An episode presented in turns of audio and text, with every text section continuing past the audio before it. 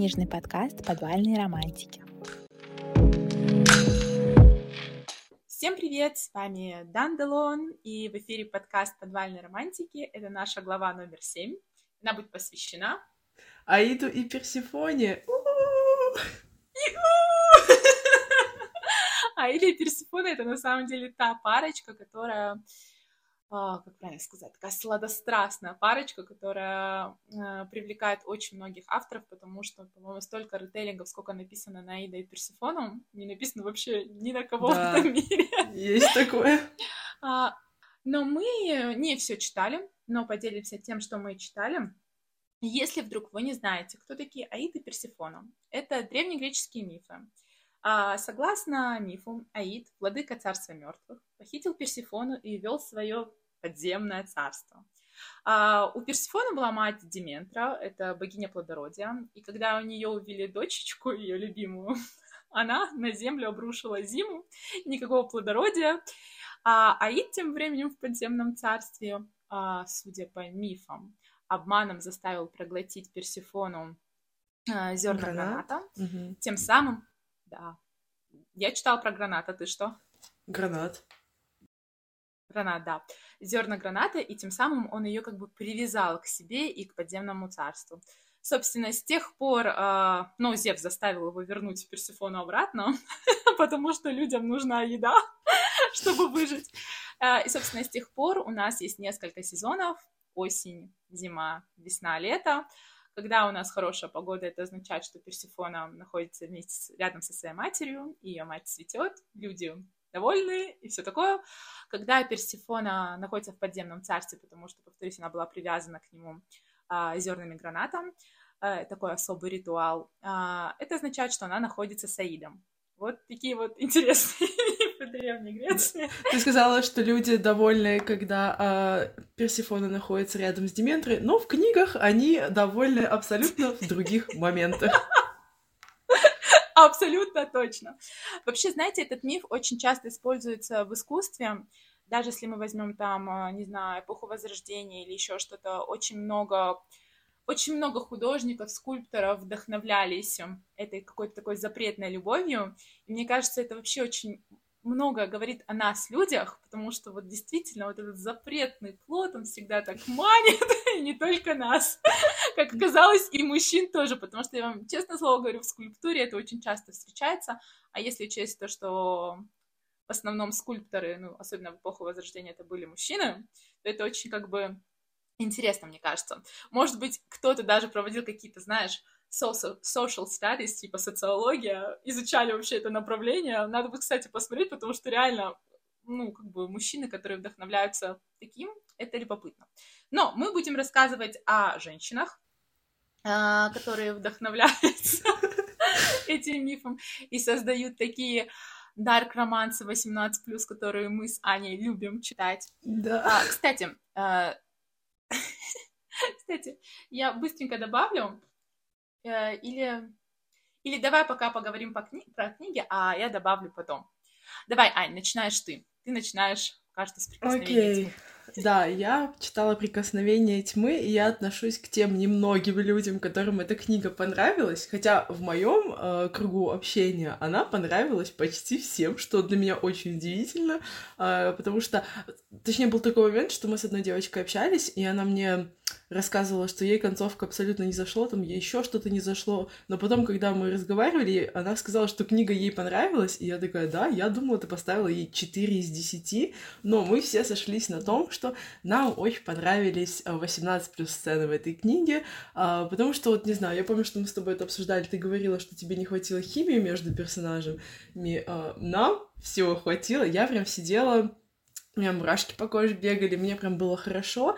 Здесь, э, конечно, не хватило какого-то, наверное, большего погружения в именно мифологию, какого-то более интересного сюжета, наверное. Я просто люблю, когда прям движ на движе. Здесь вот этого чуть-чуть не хватило, но при этом все равно э, достаточно прикольный сюжет э, с этим договором между Аидом и Персифоной, где она должна бродить жизнь в подземном царстве. Здесь, как мне кажется, как я поняла, во многих произведениях мать Персифоны Дементру показывают просто чокнутой женщиной, которая запирает ее э, в этом в оранжерее. И вот я реально начала читать сейчас другое произведение, и я поняла, что это используют везде, хотя в самом мифе я не помню, чтобы Дементру показывали прям такой жесткой матерью. Вот как-то не сошлось у меня. В самом мифе она тоже была любящей матерью, а во-вторых, в самом мифе Персифона, она изначально символизировала весну и деву, то есть она была девственницей, и mm-hmm. ее мать всячески пыталась э, сберечь, потому что мы сейчас говорим о мифах Древней Греции, где Зевс просто имел все, что движется. Да. То есть, возможно, возможно, она как раз-таки и тоже ее очень сильно оберегала, и, во-вторых, там тоже такая связь, именно, а, именно вот эта вот любовь между матерью и дочерью, потому что действительно ведь а, Дементра так закрустила, что весь мир, ну, как бы чах на глазах. Mm-hmm. И Зевс такой, что происходит? Почему у нас нет ни деревьев, ни солнца? А и верни Персифону назад. В прикосновении тьмы там, ну, это скорее прям жесткие отношения. Типа там не, ну, как будто бы нету места любви, а именно идет какой-то родительский абьюз. Даже блин, ну, не чувствуется да, какое-то... Да, ну, как-то все очень грустно. И вот из-за этого... Была главная героиня немножечко с поехавшей крышей, поэтому она многим не нравится, мне в том числе, потому что ее некоторые поступки ты сидишь и думаешь, ладно, это я тебе прощу, это я тебе прощу, и когда эта концентрация накапливается, накапливается, и ты уже сидишь такой, типа, нет, знаешь, дорогая, я уже не готова тебя прощать, ты меня заколебала, потому что у нее прям это в очень большом количестве все происходит. Но, как бы, Аид там немножко спасает ситуацию, он не слишком хорошо расписанный персонаж, как я понимаю, он больше будет нам рассказываться в следующих частях, которые я пока что не читала, но прочитав аннотацию, начало аннотации третьей части, я поняла, что нас ждет веселье, а учитывая, что говорят, что во второй книжке у Персифона вообще сорвало крышу, я такая, ну, готовим свои успокоительные и садимся читать. Кстати, ты интересно предположила, я вот даже, честно говоря, не нашла оправдания Персифоне, когда я читала эту книгу, потому что я ее открыла. Во-первых, мне показалось, э, что сюжет очень быстро скачет. Я как бы даже вот очухаться не успела, она уже там она себя выдала, она должна была скрывать, кто она есть, и тут просто за одну секунду она себя выдает по какой-то глупости. Ну, я да. такая, что-то, что-то, что как-то все происходит. А, вообще, знаешь, я эту книгу увидела во французских магазинах, она прям была на выкладках, типа книга месяца, mm-hmm. Кадес и Персифон, еще такая обложечка у нее красивая. Да. Я такая, интересно, а у нас издавали или нет? А, и я так заглянула, смотрю, издали, есть электронная версия, у меня а, как бы я сразу купила на Литрейсе, и вот я начала ее читать. И я, наверное, ожидала что-то более взрослого. Понимаешь, а, фишечка в том, то, что эта книга, она реально для подростков. Она рассчитана mm-hmm. на подростков, которые еще не особо, еще не особо прониклись во все эти дарк-романсы, которые только начинают свой путь. И мне кажется, если бы, например, я дала ее своей сестре, которая 19 лет, которая не особо искушенная ну, mm-hmm. такого вида литературы, она бы прочитала и сказала, Дана, это просто суперская книга, побольше таких книг мне давай, пожалуйста. Это сто процентов было бы вот так. А, но так как я уже битая мафией, драмионой и вообще всем, чем можно себе представить, я читала, и я просто такая, тут кринж на кринж, я реально ложила кринж на кринж. Ну, вот тот факт, то, что ты, а, то, что ты ее оправдала, главную героиню Персифону, тем, то, что у нее действительно мама, которая Господи, мама у нее была тиран. Вот действительно. То есть это даже не назовешь гиперопекой, это действительно тиран именно. Да, это тирания, и она, конечно, раздражала всю дорогу, но на самом деле, действительно, вот этот троп с мамой, невменяемой мамой, он очень часто используется в книжках про Аида и Персифону. Вот, кстати, знаешь, что касается сцен 18+, в «Прикосновении тьмы», ну вот тоже не особо зашло. Вот Мне не кажется, знаю. тут проблема в том, что вот это вот ожидание и реальность, и у тебя были ожидания насчет книги, они тебя разочаровали. У меня ожиданий не было. Я знала, что все будет плохо, и я такая, ну я хочу, чтобы мне хотя бы чуть-чуть понравилось, поэтому я садилась, и мне Мгм. все нравилось. То есть я еще не настолько искушенный э, читатель, я еще только начинаю погружаться в эти Пенелоп Дуглас, Кор Рейли и так далее. У меня еще нету такого опыта, поэтому я такая, о, классно, мне нравится. И поэтому я и химию между персонажами какую-то ощутила, и 18 плюс сцены мне понравились, потому что, мне кажется, вот если бы ты тоже ощутила химию между персонажами, тебе бы и секс-сцены, возможно, понравились, потому что они там неплохие. То есть бывают намного-намного хуже. Ну, я согласна, возможно, но ты знаешь, вот тоже просто что интересно, а, я заметила то, что именно книга в России, вот как ты говоришь, ты видела очень много негативных отзывов, э, очень много возмущений или еще что-то. Так вот, я подписана на очень многих бук-блогеров э, французских, просто потому что мне нравится, и американских, и, ну, англоязычных, просто потому что мне нравится смотреть за разными сторонами буктока. И ты знаешь, во Франции эту книгу приняли гораздо более тепло и гораздо более с распростертыми объятиями, нежели в России. Я еще подумала, интересно, это разница менталитетов, потому что, а, как правильно сказать, во Франции к любовным играм относятся гораздо проще, чем в России. То есть в России всегда во всем ищут какую-то глубину. Должна быть глубина отношений, должен, парень должен быть серьезный, еще что-то, еще что-то. Во Франции, если ты поговоришь с девочками 20 лет, они тебе скажут, что серьезного мы ищем, мы типа развлекаемся и все. И это на самом деле, мне кажется, действительно разница менталитетов, которая а, ярко была продемонстрирована на этой книге. То есть девчонки реально кайфанули, не ища ничего глубокого, серьезного или супер опасного. Ну, знаешь, я, например, ждала что-то такое 18+, чуть-чуть Мгм. пожестче, например, да. А, Вот, а, ну не знаю, может быть, потому что, как правильно сказать, может, потому что я сама писатель, и если бы я бралась за такой миф, как Аида и Персифона, я бы там их в такую темную, мрачную атмосферу Ну все, теперь мы ждем от тебя книгу про Ида и Персифону. Ну сама я виновата.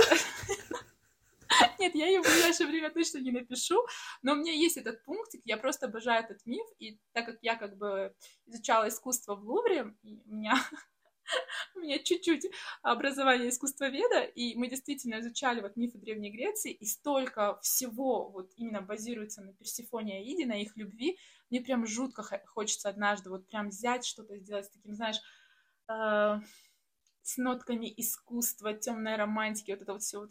Короче, однажды я обязательно... Книжка про Аарона. в ближайшее время.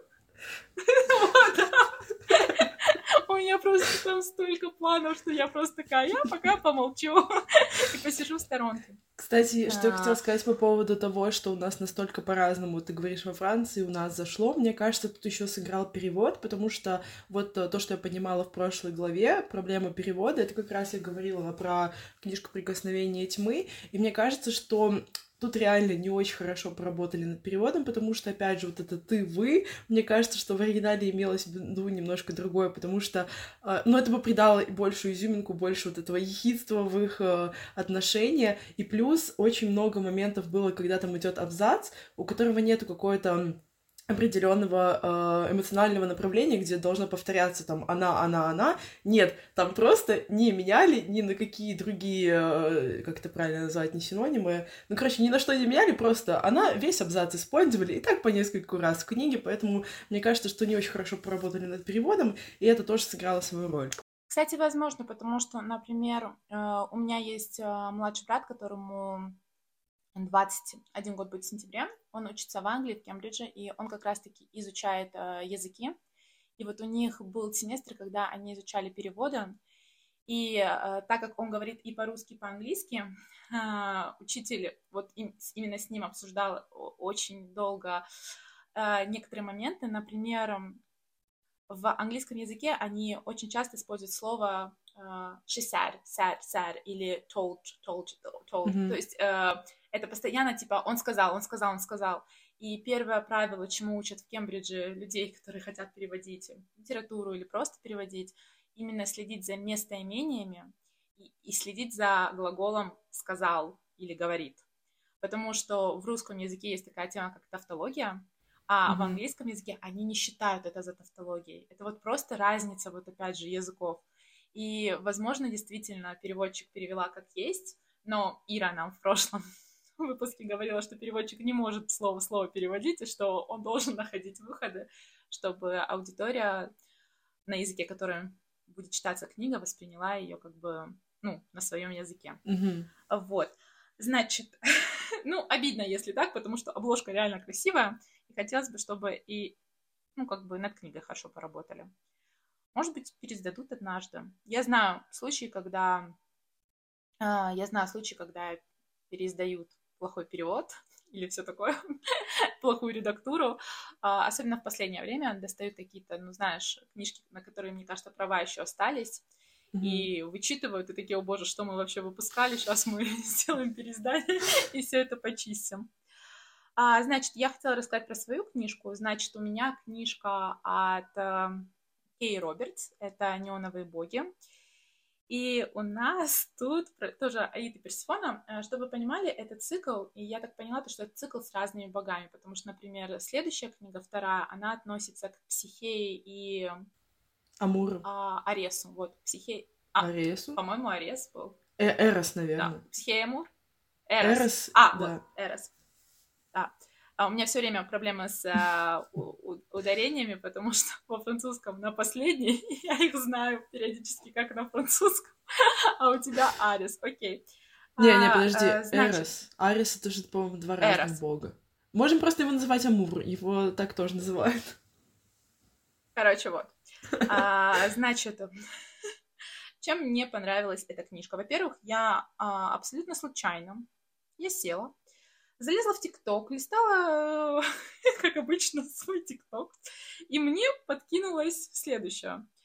А, если бы мы были другими людьми в других обстоятельствах, я бы отпустился на колени и умолял бы тебя остаться в конце зимы. Я бы сдвинул небеса и землю, и сам подземный мир, чтобы ты осталась со мной. Мне по этой книжке абсолютно другие тиктоки попадались я, я, я такая, я это прочитала, я просто такая, как после вот этого не прочитать книгу? Я села, и она настолько динамично пошла, что я просто обалдела. Потому что в последнее время, э, какую книгу я не возьму, видимо, знаешь, с чем э, это связано? Я, во-первых, поздравьте меня, я закончила вторую часть «Будь моим». А, диалогия закончена, да, вторая часть выйдет в конце лета, я просто вне себя отчасти, потому что это был такой гештальт, над которым я вот прям работала. И у меня на самом деле ощущение, что я вышла на свободу. Я начала смотреть дорамы, начала читать книги. У меня был огромный список книг. Я их все купила, я села. И вот знаешь, когда эм, ты читаешь, ты понимаешь, что книги не подходят под твое настроение. Mm-hmm. Ты читаешь какую-то ваниль, а сейчас настроение чего-то другого. И я все да. никак не могла вот нащупать. И и вот тут я села, и я начала, и я такая, хм, во-первых, я очень люблю книги, которые написаны от первого лица в настоящем времени. Я не mm-hmm. знаю, э, порой реально бывает настроение именно для них, потому что они летят очень стремительно, и сюжет развивается довольно-таки быстро. Здесь у нас сюжет довольно-таки интересный, но избитый. Э, здесь у нас современный мир, э, есть некое подобие такого Олимпа, который находится в Соединенных Штатах Америки. И там, э, там как бы 13 вот этих вот особенных богов, которые управляют этим э, Олимпом. И э, самый главный, конечно, Зевс. Э, из того, что я поняла, как бы тут нужно понять то, что это именно любовный роман, то есть тут действительно тоже сильно не уходили в мифологию. И более того, я не совсем даже до конца осознала мироустройство мира, если честно, потому что я как бы не особо за этим следила, мне и на самом деле ну, было очень интересно а, развитие, было очень интересно развитие отношений Персифона и Аида. Но здесь у нас как бы титулы богов переходят как-то по наследству. То есть mm-hmm. они не живут вечно, а mm-hmm. они именно как-то переходят по наследству. То есть какая-то такая система. И вот, значит, у нас есть Зевс, которого все боятся. И в начале книги мы понимаем то, что у него вечеринка, мы присутствуем на его вечеринке, на которой Персифона со своей сестрой Психеей прячется, потому что они не любят весь этот пафос, им все это не нравится. Их мать Дементра при этом стала одной из тринадцати абсолютно недавно, и вот она всеми силами и всеми правдами и неправдами пытается сохранить свою власть. Как бы вырасти. То есть она очень такая амбициозная, эгоистичная, тоже думает только о себе, а дочери это как бы, ну, вот знаешь, для, для достижения целей. Мгм. Вот. И, и в самом начале э, мы понимаем то, что давно никто не видел Аида. То есть, э, типа, нового Аида не появилось. И я такая, ну, жду его появления. Призрачная. И все такое. В общем, э, Зевс славится тем, то, что он убивает женщин, по словам Персифоны. То есть все три жены, он ищет себе новых гер, все три жены, которые у него были, они исчезли. И ходят слухи, что он их убил. И вообще неизвестно, сколько там женщин убивал, потому что он какой-то такой, знаешь, а, маньяк, которому все сходит с рук. То есть Мгм. вот это типичный Зевс. И на этой вечеринке Персифоне объявляют, что она выйдет замуж за Зевса. И Персифона такая, что? Типа, как это? Я только недавно обсуждала с сестрой, как он, типа, убивает своих женщин. А мама, а ее мама такая, да, доченька, ты выходишь замуж за Зевса. Поздравляю тебя. А, в общем, я такая, блин, вот знаешь, это вот реально на первых страницах, и все так быстро закручивается, такая, все, я это точно читаю, и я на самом деле оторваться не могла. Я сейчас постараюсь максимально не спойлерить, потому что у меня есть такой грешок, что я начинаю рассказывать весь сюжет. А, но я действительно рекомендую почитать эту книгу всем, кто любит, а, таинственных персонажей, б, кто любит романы 18+, э, страстные, где вот эта вот парочка и химия между ними витает, потому что это сто процентов оказался этот роман. Во-первых, ну, это не спойлеры, я просто вам расскажу то, что мне супер-пупер понравилось появление Аида. Э, Значит, Персифона пытается убежать с этой вечеринки от Зевса подальше, и у нее это получается, э, хотя за ней гонятся.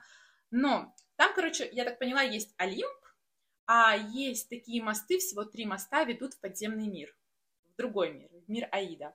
И там есть такой пакт, по которому эти мосты Зевс, например, перейти не может. И его какие-то прислужники тоже перейти не могут. Но Персифона его пробегает, и ее там встречает Аид, у которого свои счеты с Зевсом, и который, видя ее, понимает, что, возможно, это его шанс свести какие-то счеты. Но при этом первые же секунды появления Аида он невероятно, невероятно заботливый. Он отстраненный, он холодный, такой с темными волосами, с черной бородой, с темными глазами. Брюнеты моя слабость, все это знают. И я такая, да-да-да-да-да, так ты мне уже нравишься. То есть, и в первые же секунды он закидывает ее на плечо и несет к себе. И я такая, это мое самое любимое. Вот, и потом он начинает за ней ухаживать, потому что она там, когда она убегала, во-первых, это был январь месяц, она убежала в одном платье, то есть он ее сразу накрывает там одеялами, достает осколочки из ее ноги, и вот у них там какие-то такие диалоги уже, которые, ну, с намеками. А, в общем, тут у нас что? Тут у нас, кстати, тоже а, троп сделка. Мне кажется, этот троп тоже очень часто любят использовать в романах с Аидой и Персифоной. А, Персифона остается в его царстве, потому что ему это выгодно, и ей, собственно, это тоже выгодно, потому что она не хочет становиться очередной э, жертвой Зевса.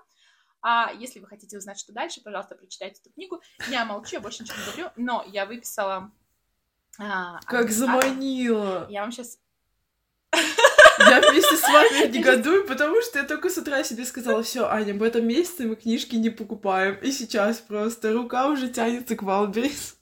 Вот, видите. А, так, ну я опять же предупрежу то, что это такой, знаете, романчик 18+. Если вы такое любите, ну вот я прям действительно предупрежу, потому что э, я...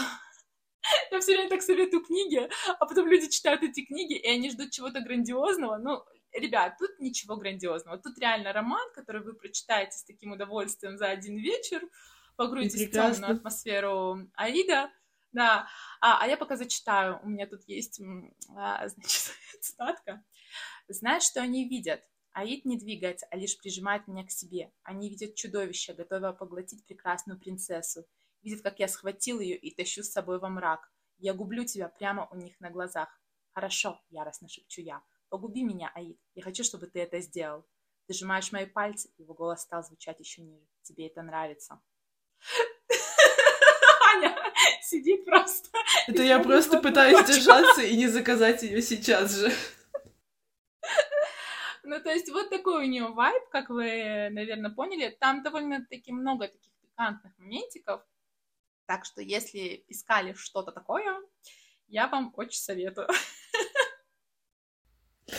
Ой, ребята. Вообще, вообще, вообще даже была удивлена а, тому, то, что эта книга не особо популярна Буктоке, но я как бы не особо много отзывов видела. Я не знаю почему. Но она, потому что я немножко... стала смотреть как бы на...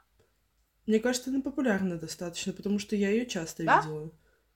А, ну если так, то окей, просто она как-то из моего инфопространства, вот если действительно мне не попался ТикТок, я бы даже как бы не знала о ее существовании. Хотя, опять же, Аид и Персифона — это такая тема, которая, ну, очень многих привлекает. Мне кажется, оно перед э, э, выходом на русском был такой ажиотаж, потом вот сейчас он действительно спал, но когда она должна была выходить, я помню, что многие говорили о ней. Ну, в целом, мне кажется, каждая книжка про Аида и Персифона встречается у нас с такими ожиданиями, но не каждая их подтверждает. Ой, кстати, что я хотела сказать? Я так понимаю, очень многие книги с этой парой начинаются именно с вечеринок, потому что это же было и в «Прикосновении тьмы», и в «Неоновых богах», и в «Преданиях Олимпа», которые я вчера начала читать. Все везде вечеринка. И причем там тоже была вечеринка у Зевса. Кстати, вот знаешь, э, насчет Зевса, вот я как раз-таки сейчас кину. Э, я просто, когда готовилась к этому выпуску, я немножко читала о, мифах, о мифах и всякое такое, и я нашла очень интересную мысль, что отношения между Аидой и, Аидом и Персифоной отражают отношения Зевса с Герой. Типа, знаешь, каждая пара была могущественная сама по себе, а также по-разному влияла на греческую мифологию. Зевс и Аид были сопоставлены как владыки верхнего мира, ну, как бы, и нижнего мира, да, иначе известного как небеса, ну, вот, типа у нас Зевс mm-hmm. управляет Олимпом, а Аид подземным миром. И каждый бог так или иначе обманом заставляет понравившуюся женщину выйти замуж. То есть это, видимо, был прикол mm-hmm. у древних греков. Они любили э, мужчин, которые с хитрецой. Да, это вообще жестили не по-детски. Э, так вот, э, что очень интересно, то, что во всех мифологиях Зевс и Гера постоянно сражались друг с другом, в то время как Аид и Персифона всегда отмечались счастливой совместной жизнью, что любопытно, типа, потому что, ну, а в то время как Гера была известна тем, что она действовала против различных возлюбленных своего мужа, вызывая их смерть или наказание э, всякими изобретательными способами, Персифона действовала только вопреки Аиду. То есть Персифона же в подземном мире всегда была такой защитницей, она всегда защищала души, защищала всех, ну, кого Аид хотел прибить. То есть она как бы была его а, голосом, не знаю, голосом совести, то есть тем, что его смягчало то время mm-hmm. как Гера, как сумасшедшая, ревновала своего Зевса. Ну, слушай, я не помню, не помню истории, чтобы Аид так жестко изменял Персифоне, да. как это делал Зевс. Я на месте Геры, ну, тоже там уже чокнулась немножко. А учитывая истории их знакомства, чего это всего началось, ну, как бы э, это заведомо плохо, плохие отношения, поэтому самый большой red flag в древнегреческой мифологии. Да, я вот тоже сидела и думала, почему, как бы, вот знаешь, так получилось, то, что действительно нас всех привлекает загадочный темный Аид, который, по сути, ну, как бы бог смерти, да? Ну, во-первых, потому что он делает Персифону королевой и себе равной. То есть это тоже очень интересный mm-hmm. момент. А во-вторых, потому что реально Зевс, который весь такой, типа, громовержец все такое, только в мультике Геркулес классный. Всех остальных моментах он вообще не крутой. Ну, я, кстати, в детстве, я не особо прям разбиралась в мифологии и так далее, и, ну, Зевс никогда мне не нравился, но в детстве мне нравился Посейдон, но это все из-за того, что мне нравился Перси Джексон, а он там его сын, и я такая, какой классный мужик, но я вот все никак не могу вспомнить и забываю прогуглить, а были ли какие-то uh, джуси сплетни про uh, Посейдона, потому что были. я думаю, что он там тоже дело творил. Я знаю, что он натворил. Медуза Гаргона знаешь, с ним Медуза Гаргона, да. А, ну все, тогда его тоже отметаем.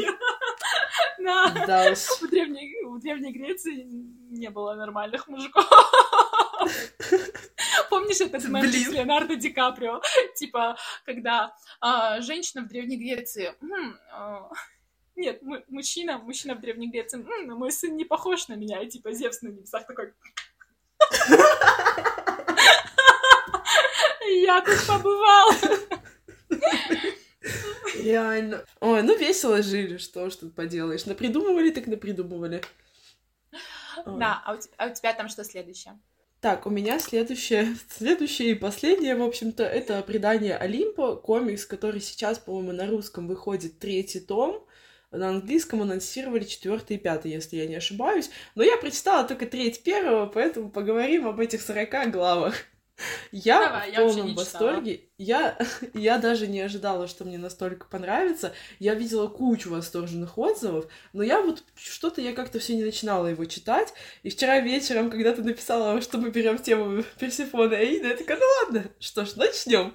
И я начала, и я прям что-то так меня понесло. Если бы спать ложиться не надо было, я думаю, я бы за ночь это прочитала, потому что, ну это, ну такое, такая милость. Во-первых, там все-таки, наверное, больше погружения будет в лор, потому что уже упомянули и мой любимый э, миф о Амуре и Психее, как раз, который я обожаю всей душой. Э, там, конечно, ну, там Амура зовут Эрос, и он, конечно, интересный персонаж, и в целом уже столько лора туда накидано, столько персонажей, столько всего, и там интересно, что получается на Олимпе э, современный мир, а в настоящем мире до сих пор античность. Э, ну, в целом, в современный мир мы почти не возвращаемся, но прикольно, что на Олимпе там все с телефонами, на кабриолетах ездят, тусовки устраивают, и мне очень нравится атмосфера, атмосфера между вот тремя братьями, как их там Гера э, там пришла в стриптиз-бар их отругать за то, что там какая-то сплетня появилась. И плюс э, этот Аид, там такая душечка, просто мужчина, зайка, булочка с корицей. Сейчас он там что-то начинает немножечко не в ту сторону пошел, но вроде пока что нормально. И у меня есть несколько его цитат, которые он не сказал э, Психее, ой, господи, Персифоне, но стоило бы. А, я не помню, это, по-моему, первые главы были, а, и она что-то ему сказала «спасибо, что не бросил, ты, наверное, жуть как занят». А там прикол в том, что э, когда в клубе впервые Аид увидел Персифону, он сказал, что она могла бы посражаться за звание главной красавицы с Афродитой. Афродита это каким-то образом услышала и отправила своего сынишку, типа, а ну иди там, это, разберись. И в итоге они ее напоили и почему-то засунули в машину к Аиду. Я так и не поняла, зачем, почему и что. Но в итоге, когда Аид приехал домой, увидел, что у него на заднем сиденье спит э, Персифон, он отнес ее домой, и вот с утра она тоже там такая девочка, которую долгое время держали вне социума, она прям 19 лет, такая вся наивная. И мне очень нравится эта наивность, потому что, ну, она так, такой позитивчик, чисто ходит со своими гигантскими глазами.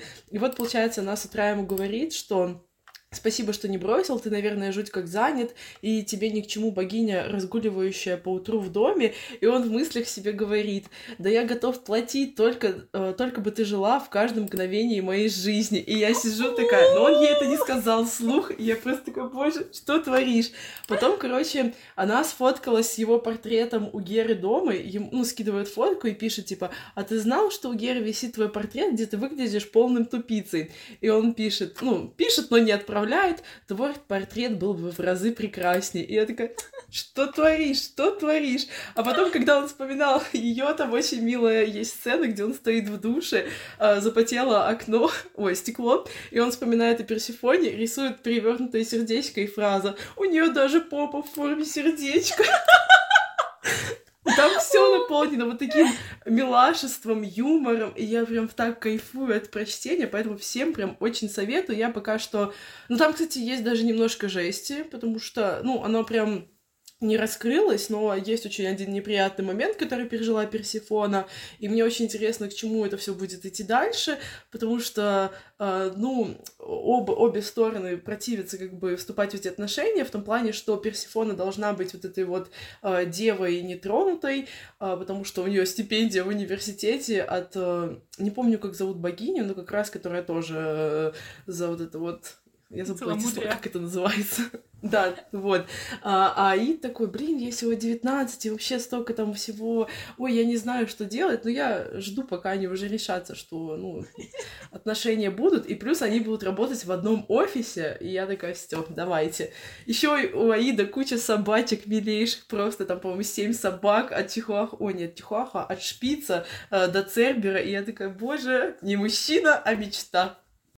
Блин, вот ты сейчас рассказываешь, у меня действительно такое желание, потому что я ее видела в книжных ну, здесь, а, в Европе, и она действительно такая увесистая, красивая, книжечка с комиксами. Да. Я всегда так, прохожу, я всегда так прохожу, и я такая, ну, вот купить ее не купить, потому что, как бы, я, если честно, не особо собираю книги, у меня просто места для них нет.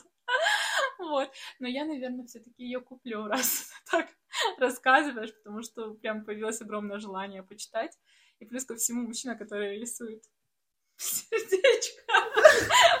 Но она, если что, есть э, на вебтуне бесплатно. Окей. Ее А, можно да? там почитать. Да. Прикольно. Ну, Гуляю. на английском языке только, по-моему. Ну, возможно, еще на испанском, но я видела, я видела только на английском. Ну, и там в целом не так много реплик, поэтому я думаю, даже не сильно подкованные в английском люди э, смогут спокойно почитать, поэтому читайте. Но, если М, честно, я- там иногда прям какие-то отсылки идут на мифы, и я такая, я должна это понимать, да, или вы мне сейчас объясните. И не всегда объясняют, и в этом немножко сложности, конечно, присутствуют. Вообще, э, я сейчас вот смотрю, очень красивая рисовка такая, знаешь, самобытная, прикольная. То есть э, Мгм. и Да. Персифона такая действительно милашечка, и Аид такой прикольненький. Мне, Мне очень нравится, что там играют с образами, с цветами, нету какой-то определенной вот этой человеческой детализации, а просто Мгм. вот что-то такое вот образное, и это прям, мне кажется, добавляет еще больше атмосферы в историю, прям кайф. Вообще, я очень рада, то, что комиксы наконец-таки дошли и до русскоязычного читателя, потому что комиксы во Франции — это такой столб литературы. Ну, типа, если ты зайдешь в книжный магазин а, в Париже, там будет огромное количество полок именно посвящено комиксам, графическим романам. А, Их называют во Франции БД, то есть там вот прям полочки БД, БД, БД повсюду. И я всегда прям так смотрела на это, и я не совсем понимала, почему ну, я в русскоязычных странах была только в России, других не была, как бы. Я такая всегда ходила в Москве в книжных и не понимала, почему нету комиксов. Или есть, но действительно очень мало, какая-то супер узкая линейка. А, потому что во Франции, ну, у меня вот в подростковом возрасте все почти что мои знакомые читали комиксы. То есть тут еще такой есть супер популярный, ну это мы так от темы отходим, но супер популярный комикс во Франции это Тантан и его приключения. И это то, что читают, ну, как бы все. Это, это какой-то такой столб литературы, который есть в культуре, то есть приколы оттуда есть в языке. Еще комикс Астерикс и Обеликс они тоже обожают. Я помню то, что за мной ухаживал парень, который пригласил меня к себе, француз, и я, я к нему зашла, и я смотрю, у него в комнате на полочках вот просто коллекция Тантана, а внизу Астерикс и Обеликс. И я такая, вау!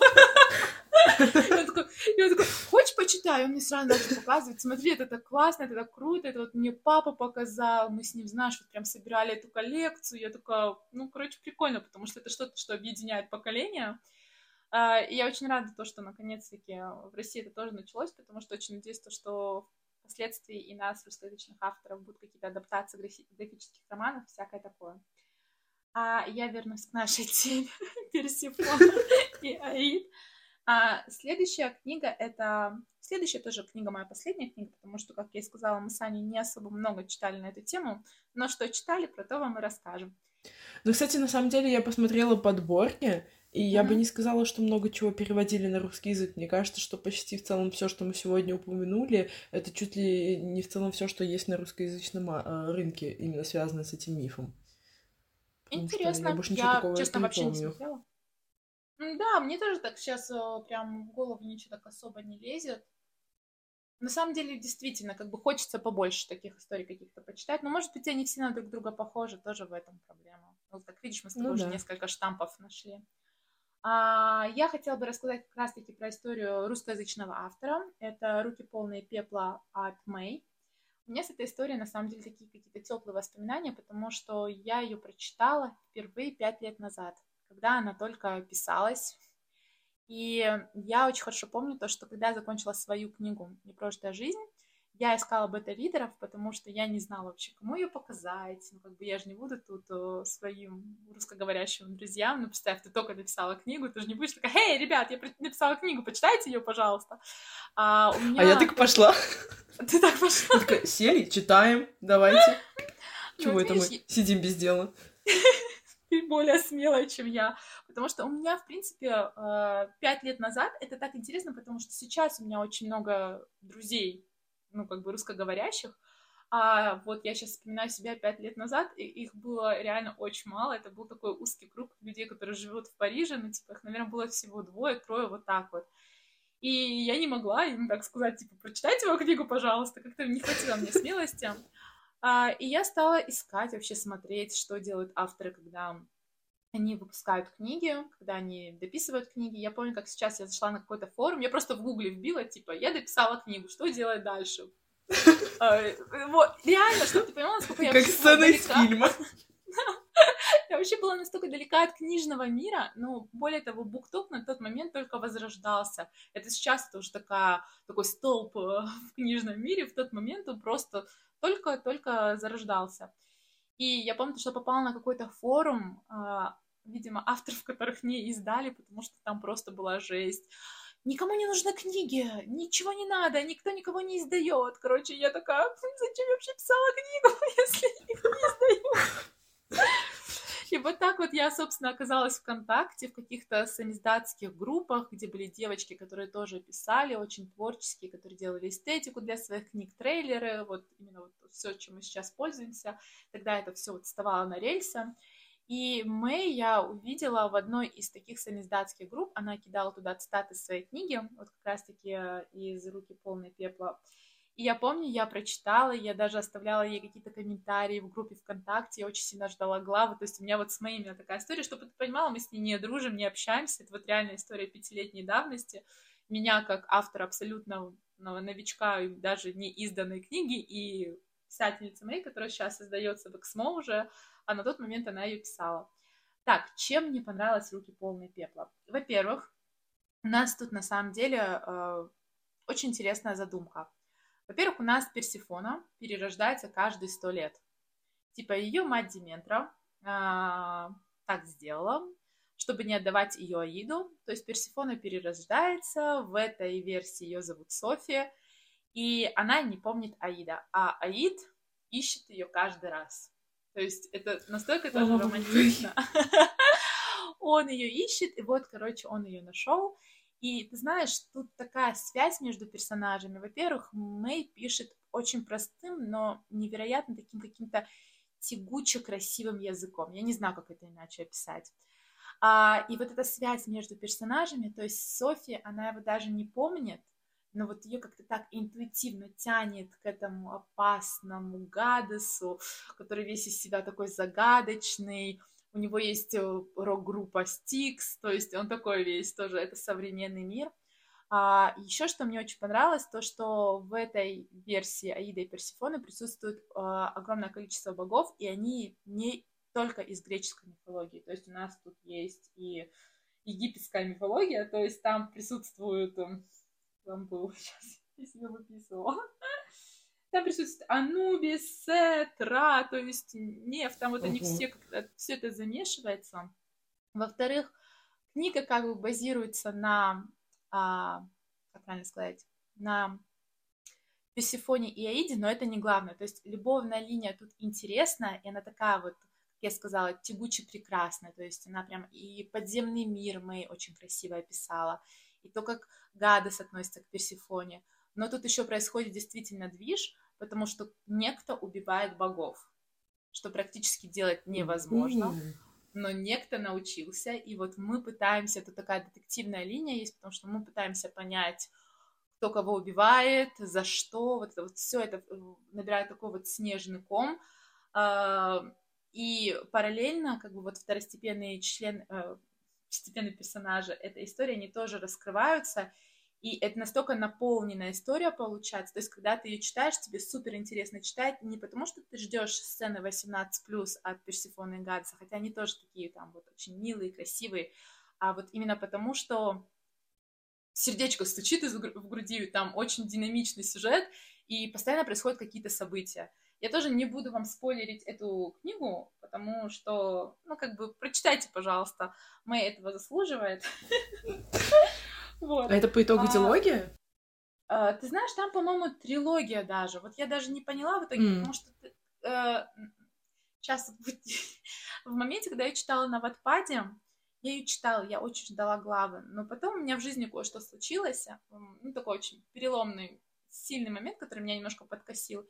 И в этот момент не то, что впала в депрессию, но я ничего не читала, ничего не смотрела, как бы, когда ты один на один на один с этим миром остаешься.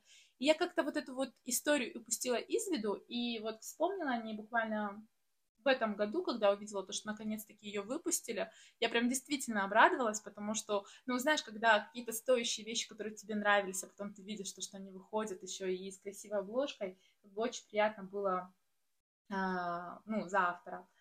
И я повторюсь то, что я с ней не дружу и не общаюсь, это вообще не реклама, это сейчас вот действительно мои внутренние какие-то, ну вот, пожелания от души. Что еще мне в этой книге очень понравилось, это юмор. Я вот еще вспоминаю, ну как бы Мэй, она такая, у нее такой тонкий, такой приятный юмор. А, вот, например, я выписала фразу, потому что я села, я полистала книгу как бы перед этим подкастом, я такая, освежу-ка ее в памяти. В памяти. И там э, такая фраза, что тебе пора устроить выходной смертельно уставший бог смерти, это, конечно, забавно, но не очень здорово. То есть, знаешь, вот эти вот какие-то подколы, это игра вот с этой вот... Каламбуры. Да, и это еще не все. Там был еще такой момент, типа, если это твоя жена, могу быть неповежливее. Я бог смерти отрез... отрезал Гадес, а не милоты. Еще прикольно то, что она оставила его в тексте Гадесом, а не Аидом, потому что это как-то очень а, от других историй ее немножко mm-hmm. отличает. Блин, на самом деле прям очень привлекла эта книга, потому что мне во всем во всех вот э, историях про Ида и Персифону, которые я начинала читать, не хватает именно вот какого-то такого движа, возможно, детектива, потому что как будто бы это отлично вписывается э, во всю эту историю. Да. Вот что-то, что-то помимо любовной линии иногда тоже хочется. Да, вот именно, вот тут вот именно это, то есть тут действительно очень трепетное отношение между Гадесом и Софией, Персифоной. Но в то же время, я тебе говорю, у меня сердечко стучало, и я прям действительно ждала продолжения глав, потому что Мэй закрутила, вот прям закрутила обалденно. Я очень-очень надеюсь, что у нее получилось потом раскрутить этот клубок так же обалденно, как она его закрутила, потому что я вот прям сидела, когда читала, я такая, господи, да ты такая умничка, ты так это все классно проработала. Э, но опять же, я еще не дошла до конца, ну и вот сейчас вот потихонечку книжки выйдут, я знаю то, что уже вышла вторая часть mm-hmm. «Руки полной бури», да? Пол, да, бури. Вот, и я посмотрю, по-моему, это трилогия, ну, по крайней мере, кажется, на Ватпаде это была трилогией. Может быть, я сейчас дезинформирую, я потом погуглю, посмотрю, и если это дилогия, то я обязательно куплю «Руки полной бури», я так так куплю, даже если это трилогия, я буду читать дальше. А, кстати, вот ты тоже выписала, просто чтобы вы понимали, как пишет Мэй. Обычные джинсы и футболка с надписью «Лас-Вегас». Амон уже успел рассказать Софи, что Танотас в последнее время занимался тем, что регистрировал браки в Вегасе. Ему казалось забавным, что воплощение смерти оформляет отношения на долгую и счастливую жизнь.